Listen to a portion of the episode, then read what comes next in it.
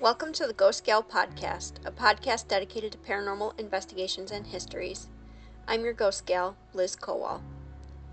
This podcast will be about my investigations into the paranormal, hopefully inspiring you to explore the paranormal along with me.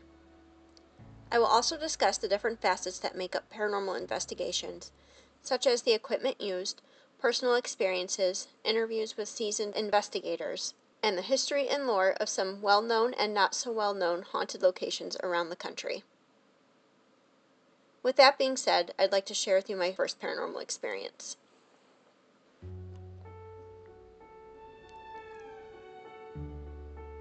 My first paranormal experience was when I was about eight or nine years old. I was staying the night at my cousin's house in southeast Michigan.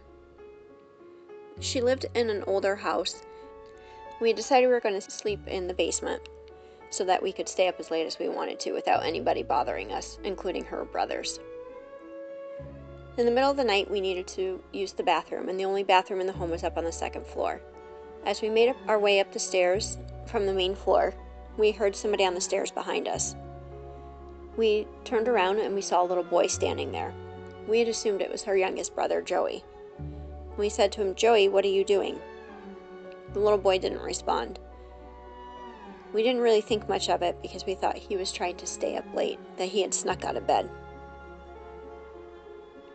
We continued up the stairs, and as we passed Joey's room, we saw that he was actually sound asleep in his bed.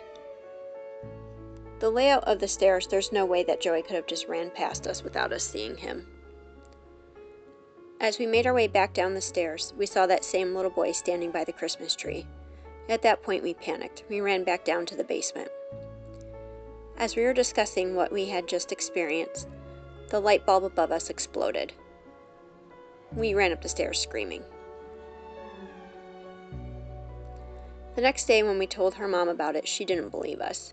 And even at family gatherings, they didn't believe us. Sarah and I had retold the story over and over over the last 20 some odd years, and the story still remains the same.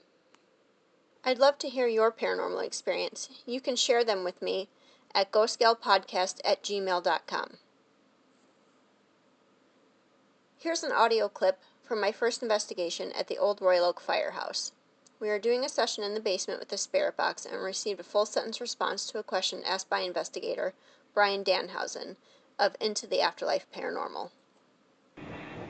Could you tell us your name, please? My name's Brian. Can you tell me yours?